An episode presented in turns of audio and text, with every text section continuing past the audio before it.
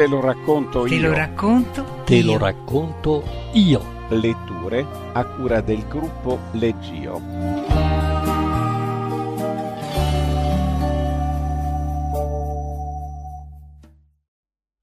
Una per Sua Signoria e una per la strada. Di Ray Bradbury.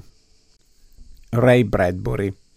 Raymond Douglas Bradbury, Waukegan, 22 agosto 1920, Los Angeles, 5 giugno 2012, è stato uno scrittore statunitense, innovatore del genere fantascientifico.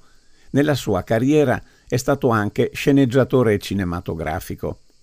Nacque a Waukegan, nell'Illinois, il 22 agosto del 1920, figlio di Leonard Spalding Bradbury, un operaio elettrico statunitense di origini inglesi, e di Esther Bradbury, nata Moberg, una casalinga svedese. Nel 1934, durante la Grande Depressione, a causa della quale il padre rimase disoccupato, si trasferì con la propria famiglia in California, dove scoprì il mondo della fantascienza, tanto da iniziare a scrivere alcuni racconti sulle riviste del settore. Tra le sue prime opere si contano anche racconti polizieschi e noir. Nel 1950 raccolse in un unico volume le sue Cronache marziane, che ottennero un vasto successo internazionale non ancora intaccato dal passare degli anni. L'anno successivo seguì il romanzo breve Gli anni del rogo, The Fireman, sulla rivista Galaxy Science Fiction, espanso nel 1953 nel capolavoro per cui è maggiormente ricordato, Fahrenheit 451, una sorta di elogio alla lettura ambientato in una società distopica da cui fu tratto un film omonimo di successo diretto da François Truffaut. Negli anni successivi Bradbury intraprese la carriera di sceneggiatore cinematografico, iniziata con Moby Dick, la balena bianca di John Huston, senza però dimenticare la sua carriera di romanziere. Si ricordano infatti il grande mondo laggiù, le meraviglie del possibile, Io canto il corpo elettrico, Il paese d'ottobre, Il popolo dell'autunno, Viaggiatore del tempo, l'ambizioso giallo Morte a Venice e il più leggero Il cimitero dei folli e Le auree mele del sole. Nel 2006 è stato insignito del titolo di duca di Diente de Leon dal sovrano del regno di Redonda. Negli ultimi anni della sua vita si dimostrò sfavorevole ai libri in formato elettronico, tanto da impedire che le proprie opere venissero pubblicate in forma digitale. Solo nel 2011 ha consentito di pubblicare in formato elettronico il suo romanzo di maggiore successo, Fahrenheit 451, sostenendo comunque di preferire il formato cartaceo è morto all'età di 91 anni il 5 giugno 2012 a Los Angeles, nella villa dove si era ritirato. Legge Marzio Bossi.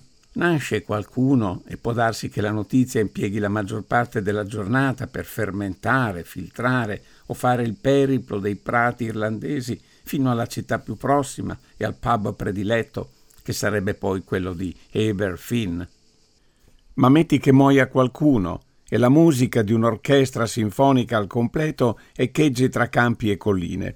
L'assordante impatto sonoro schiaffeggia la contrada, rimbalza sui tetti del pub e induce i bevitori a dirompenti grida invocanti il bis.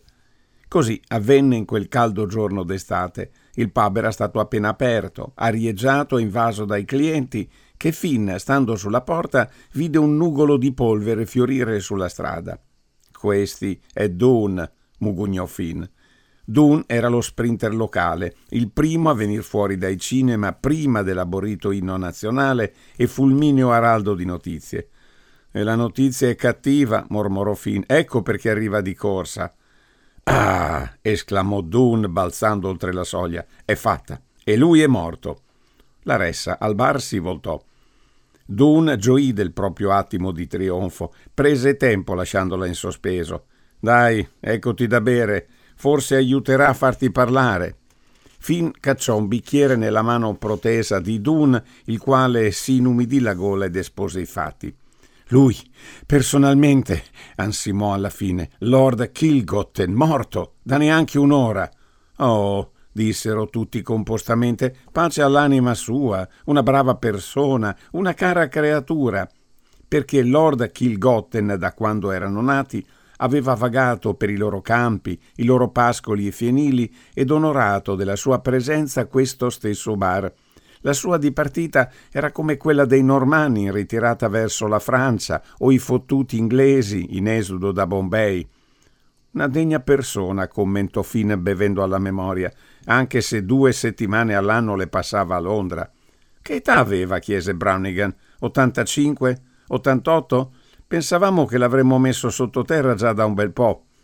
Eh, uomini come quello, sentenziò Dune, Dio deve tagliarli con l'accetta per sradicarli dal posto.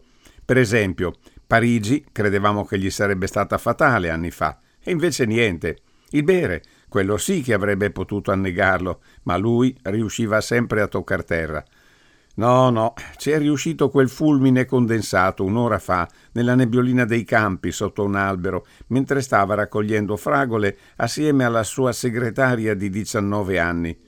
Gesù, obiettò Finn, mica ci sono le fragole di questa stagione. È stata lei a stenderlo con un colpo di febbre, a ridurlo un crostino bruciato il che fece esplodere una salva poderosa di risate, che zittì quando riemerse alle menti la particolare natura della circostanza, e altri concittadini arrivarono a immedesimarsi dell'atmosfera e brindare allo scomparso. Una cosa mi domando, disse pensoso Eber fin alla fine, ma con una voce che avrebbe fatto ammutolire gli dei del Valhalla, intenti a banchettare. Mi domando, che ne sarà di tutto quel vino? Il vino, cioè, che Lord Kilgoten ha ficcato in botti e botticelli, a litri, a ettolitri, a preziose dozzine, squisite migliaia, nelle sue cantine, nei suoi solai, e chi lo sa, magari sotto il letto. Già, disse qualcuno con inquieto stupore all'improvviso, ricordando Già, certamente, che ne sarà? L'avrà lasciato, c'è da giurarci, a qualche dannato lontano cugino, nipote, corrotto da Roma, rincoglionito da Parigi, che domani piomberà qui in aereo per arraffare e bere, prelevare in blocco e ripartire, lasciando Chilco che tutti noi buggerati e fatti fessi dietro l'angolo, predisse Dun tutto duffiato. Parenti non ce ne sono, precisò Finn. Nessun nipote americano rimbambito, nessuna nipote zitella isterica che cada in acqua da una gondola a Venezia e riesca a nuotare sin qui. Mi sono fatto obbligo di documentarmi a dovere. Finn fece una pausa. Era il suo momento adesso, tutti lo guardavano, tutti erano protesi verso di lui per sentire il suo possente proclama.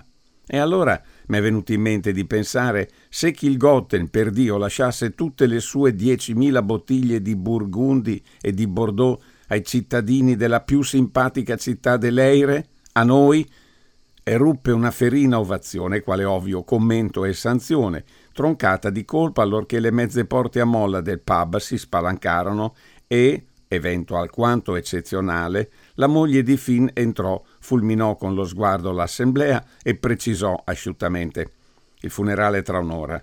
Un'ora? esclamò Finn. Se lui non è ancora freddo. È fissato per mezzogiorno preciso, confermò sua moglie, sempre più imponente quanto più passava in rassegna quella sgradevole tribù. Il medico e il prete sono appena rientrati dal palazzo. Un funerale alla svelta, c'era scritto nel testamento di Sua Signoria. Roba da barbari, ha detto padre Kelly, senza neanche la fossa benedetta. Invece c'è, ha detto il medico, ci si aspettava che Han Rahan morisse già ieri, invece ha ripreso un po' di fiato e ha superato la notte. Le ho provate tutte, ma l'uomo resiste. Nel frattempo c'è disponibile la sua fossa. Sono invitati tutti, alzate le chiappe. Le mezze porte danzarono nella sua scia. La pietosa donna aveva condotto a termine la propria missione. Un funerale? si esaltò Dun, pronto a correre. No, disse raggiante Finn, fuori tutti, il locale chiude. Una veglia. Neanche Cristo, ansimò Dun asciugandosi il sudore sulla fronte, sarebbe sceso dalla croce per farsi una camminata in una giornata come questa. Eh, il caldo, ammise Mulligan, è insopportabile. Toltasi la giacca, essi arrancavano su per la collina, oltre la foresteria di casa Kilgotten, per raggiungere il prevosto, padre Padraic Kelly, che faceva la stessa strada. Anch'egli si era alleggerito di tutto, conservando però il colletto, concessione che aveva reso scarlata la sua faccia. Torrido come l'inferno, concordò il santuomo. Nessuno di noi resisterà fino in fondo. Perché tanta fretta? domandò Finn, affiancando il prete che aveva allungato il passo. Sento puzza, qualche inghippo. Che c'è in ballo? Sì, rispose padre Kelly, c'era un codicillo segreto nel testamento. Ah, lo dicevo io, esclamò Finn. Cosa? volle sapere la folla facendosi sotto, rimasta indietro nel sole. Se fosse trapelato, sai che pandemonio fu tutto quello che il prete fu disposto a rispondere, con gli occhi fissi al cancello del cimitero. Lo scoprirete all'ultimo momento. Sarebbe il momento prima o il momento dopo la fine, padre? domandò candidamente Dun. Sei così tonto che fai pena, sospirò il sacerdote. Pensa a entrare da quel cancello e non cadere nella fossa. Dun si portò a capofila. Gli altri lo seguirono, assumendo un'aria più confacente mentre entravano nel cimitero. Il sole, forse per adeguarsi, si trasferì dietro una nuvola e una dolce brezza alitò per qualche attimo di sollievo. La fossa è quella, e padre Kelly vi accennò con la testa. Allineatevi sui due lati del viale in nome di Dio e aggiustatevi il nodo della cravatta se ce l'avete e soprattutto controllate che abbiate la lacciatura dei pantaloni abbottonata. Cerchiamo di fare una bella figura per Kilgotten. Eccolo che arriva. E invero, Lord Kilgotten stava arrivando, da quella brava e semplice creatura che era stata, dentro una cassa sistemata sul pianale di uno dei suoi carri agricoli e dietro quel carro una processione di altri veicoli, auto e autocarri, che si snodava sino a metà collina, sotto un sole, ora tornato più implacabile che mai. Che popò di corteo funebre! gridò Finn. Mai visto uno simile! gridò Dun. Silenzio! esortò padre Kelly compostamente. Mio Dio! disse Finn. La bara! La vedete? La vediamo, Finn, la vediamo! ansarono gli altri. Perché la cassa, che avanzava traballando, era sì artisticamente confezionata, ben inchiodata, con le borchie d'argento e d'oro, ma di quale strano legno era fatta? Stecche di casse da vino, assi di casse salpate dalla Francia solo per approdare e stagionare nelle cantine di Lord Kilgotten. Un uragano di fiati e spirati scaturì dai fedeli del pub di Finn, tutti in punta di piedi, allungando il collo, afferrando i gomiti del vicino. Tu sai le parole, Finn, bisbigliò Dun. Dici i nomi.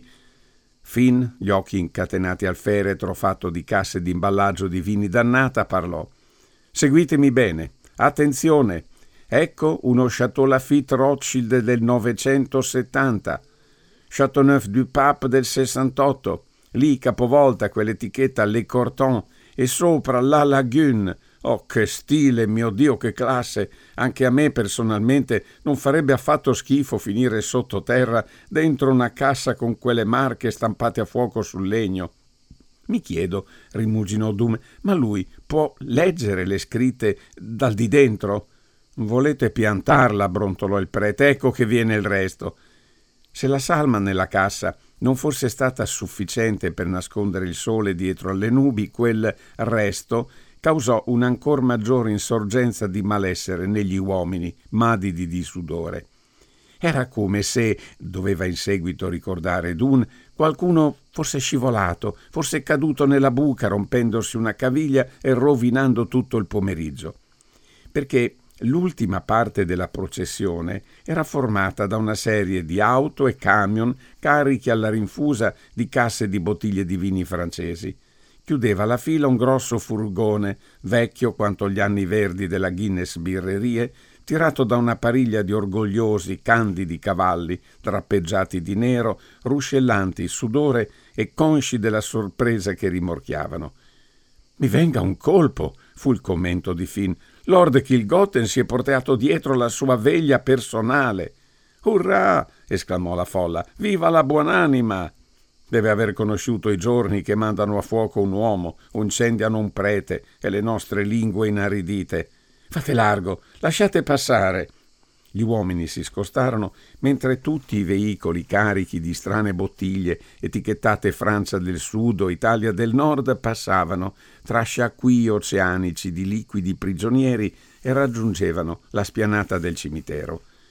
Un giorno o l'altro, sussurrò Dun, dobbiamo erigere una statua a Kilgotten, conoscitore di chi gli era amico. Vacci piano, ribatté il prete, è troppo presto per cantare vittoria perché adesso sta arrivando qualcosa peggiore di un impresario di pompe funebri. Che ci può essere di peggiore?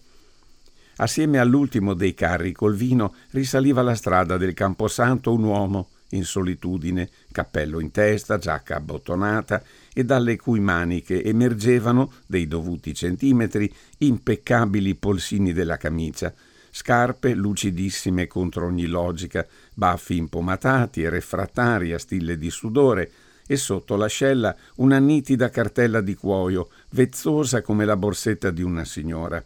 Il tutto con un'aria da frigorifero appena uscito da una boutique, bocca di ghiaccio, occhi freddi come uno stagno gelato.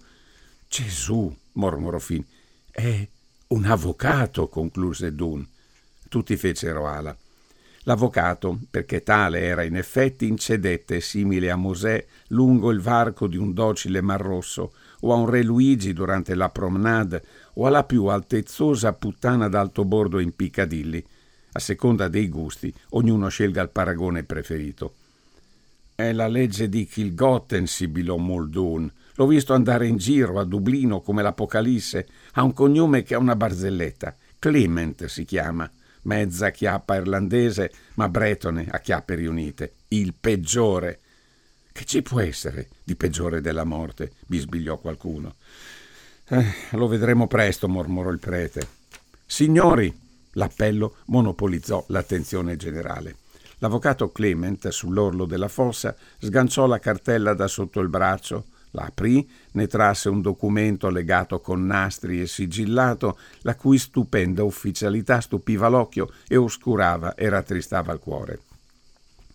Prima delle esequie, disse Clement, prima che padre Kelly reciti l'ufficio funebre, ho un messaggio da portare a loro conoscenza, un codicillo al testamento di Lord Kilgotten che ora leggerò. Scommetto che è l'undicesimo comandamento, mormorò il prete a occhi bassi. Quale sarebbe l'undicesimo comandamento? chiese Duna, grottando la fronte. Tu tacerai e presterai orecchio, rispose il prete. Shh! Perché l'avvocato aveva iniziato la lettura a voce alta del nastrato papiro e le sue parole risuonavano nell'aria estiva.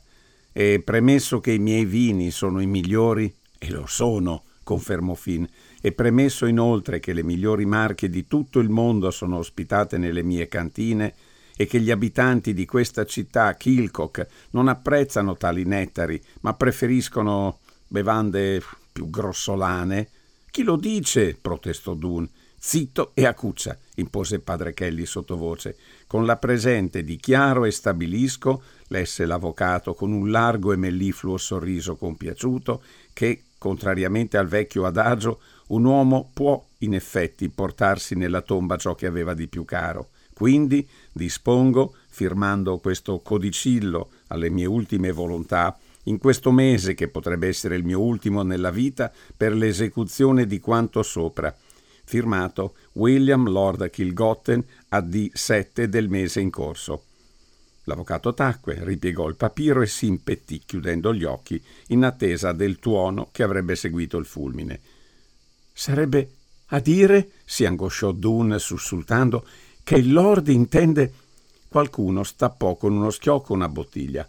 Fu come un colpo di fucile che inchiodasse sul posto tutti i presenti. Naturalmente era soltanto il buon avvocato Clement, che sull'orlo della tomba aveva usato un cavatappi per privare del turazzolo una bottiglia di La Vieille Ferme 73. Allora è questa la veglia funebre?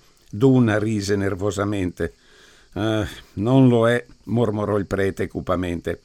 Con un sorriso di radiosa soddisfazione, Clement, l'uomo di legge, versò il vino glug glug giù nella fossa, a irrorare la bara enologica dentro cui erano nascoste le ossa assetate di Lord Kilgotten. Fermalo! È uscito pazzo! Portagli via la bottiglia! No! vi fu una selvaggia esplosione di furore indignato, come può essere quella che scaturisce dalla gola di spettatori che abbiano appena visto il loro calciatore falciato da un avversario durante una travolgente discesa. Un momento, mio Dio! Presto, andate a chiamare il Lord. Coglioni, brontolò Finn. Sua signoria è nella cassa e il suo vino finisce nella fossa. Impietrita dall'incredibile calamità, la folla non riusciva che ad assistere all'ultimo rivolo di vino rosso che cadeva nelle viscere della terra benedetta. Clement passò ad una la bottiglia vuota e si apprestò a stapparne una seconda. Senta, lei aspetti un attimo, squillò la voce del giudizio universale, ed era naturalmente la voce di padre Kelly, che si faceva avanti, portando seco la sua più alta legge. Devo arguire, gridò il sacerdote, le gote fiammeggianti, gli occhi ardenti nella luce del sole, che lei intende disperdere tutto quel ben di Dio nel buco di Kilgotten? Tale è, rispose l'avvocato, il mio intendimento, e cominciò a versare la seconda bottiglia ma il prete gli bloccò il braccio per raddrizzare la bottiglia. E lei si aspetta che noi si resti immobili ad assistere a un simile atto blasfemo? Dato che è una veglia, sì, sarebbe la cosa appropriata da farsi. L'avvocato fece per inclinare di nuovo la bottiglia. Si fermi, e subito! Il prete si guardò attorno, in alto, in basso, guardò i suoi amici del pub e Finn, loro leader spirituale, e il cielo dove Dio si celava e la terra dove Kilgotten giaceva acqua in bocca e alla fine guardò l'avvocato Clement e il relativo esecrando codicillo. Attento, signore, lei sta scatenando una sommossa popolare. Sì! gridarono tutti pronti all'azione, pugni lungo i fianchi, macinando e triturando sotto i denti invisibili rocce. Di che annata è questo vino? Ignorandoli, Clement sbirciò con calma l'etichetta della bottiglia che aveva in mano. 970, Le Corton, il migliore di un'annata superba, eccellente. Si scostò da padre Kelly e lasciò che il vino sgorgasse. Faccia qualcosa, urlò Dun. Non ha sotto mano una qualche scomunica. I preti non scomunicano, disse padre Kelly, ma Finn, Dun, Hannahan, Burke, presto, adunata. L'ecclesiastico si allontanò di qualche passo e gli uomini lo seguirono d'impeto, tenendo le teste chine come in una mischia di rugby, in un vibrante conciliabolo con il padre, il quale, nel bel mezzo dell'operazione, si rialzò per sorvegliare quel che Clement stava facendo. L'avvocato era sulla terza bottiglia. Presto, implorò Dun, quello ci fregherà tutto il carico. Esplose un quarto tappo, all'unisono con un quarto urlo della squadra di Finn, i guerrieri assetati, come in seguito si sarebbero autobattezzati. Finn! fu sentito esclamare il prete nel groviglio delle teste. Sei un genio! Lo sono, concordò Finn, e il pacchetto di mischia si sciolse e padre Kelly tornò sollecito alla tomba. Ci userebbe la cortesia, signore, disse, strappando la bottiglia dalla presa dell'avvocato, di rileggerci per l'ultima volta quell'infausto codicillo?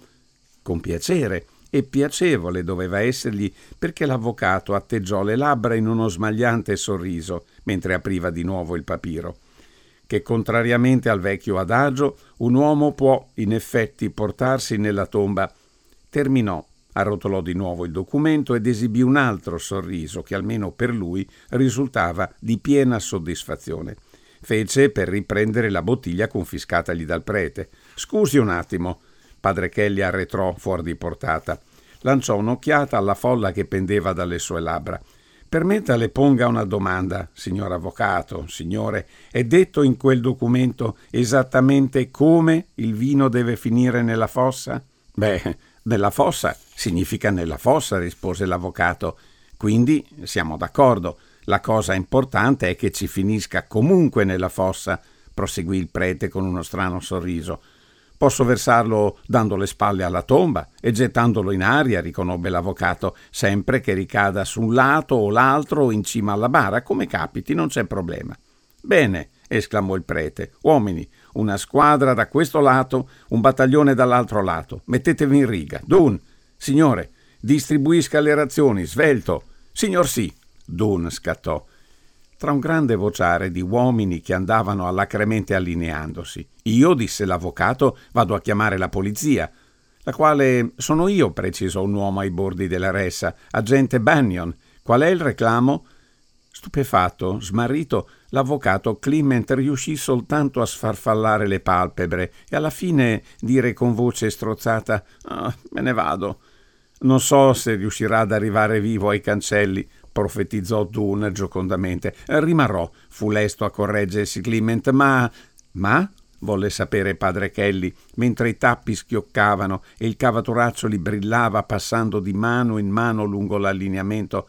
Andate contro la legge, contro la lettera della legge. No, chiarì il prete pacatamente, ci limitiamo soltanto a perfezionare l'ortografia della legge, a mettere il taglio sulle T e il puntino sopra le I. Attenti! gridò Finn. Schierati ai due lati della fossa, gli uomini attesero, ognuno con in mano una bottiglia piena di Chateau Lafitte Rothschild o Le Corton o Chianti dannata. Allora ce le beviamo tutte? domandò Dun. Chiudi il becco, esortò il prete. Alzò gli occhi al cielo. Oh, signore! Gli uomini chinarono il capo e si tolsero il cappello. Signore, per quello che stiamo per ricevere, accetta il nostro sincero grazie. E grazie, Signore, per il genio che hai concesso a Eber Finn, il quale ha avuto l'idea di questo. Sì, dissero tutti quietamente. Una sciocchezza, borbottò Finn arrossendo.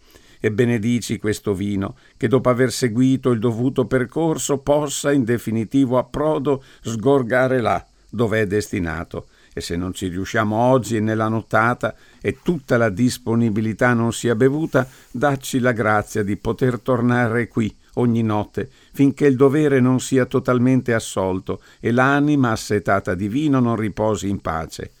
Ah, queste sì che sono parole sante, mormorò Dun. Silenzio! sibilarono gli altri. E nello spirito di questa circostanza, Signore, non dovremmo noi chiedere al nostro buon amico avvocato Clement di unirsi a noi nella pienezza del suo cuore? Qualcuno fece scivolare nelle mani dell'avvocato una bottiglia delle migliori Clement l'afferrò a tempo per evitare che si rompesse. E infine, Signore, benedici il vecchio Lord Kilgotten, i cui anni di saggio accantonamento enologico ci aiutano adesso in questa ora di cordoglio. Amen. Amen. fecero eco tutti quanti. Attenti, ordinò Finn. Gli uomini si irrigidirono e sollevarono le loro bottiglie. Una per sua signoria, disse il prete, e, aggiunse Finn, una per la strada vi fu un caro gorgoglio liquido nelle gole assetate e anni più tardi Don volle far presente un lieto suono di risa dalla bara nella fossa. Tutto in perfetta regola, esclamò il prete trasognato. Sì, annui l'avvocato, tutto in perfetta regola.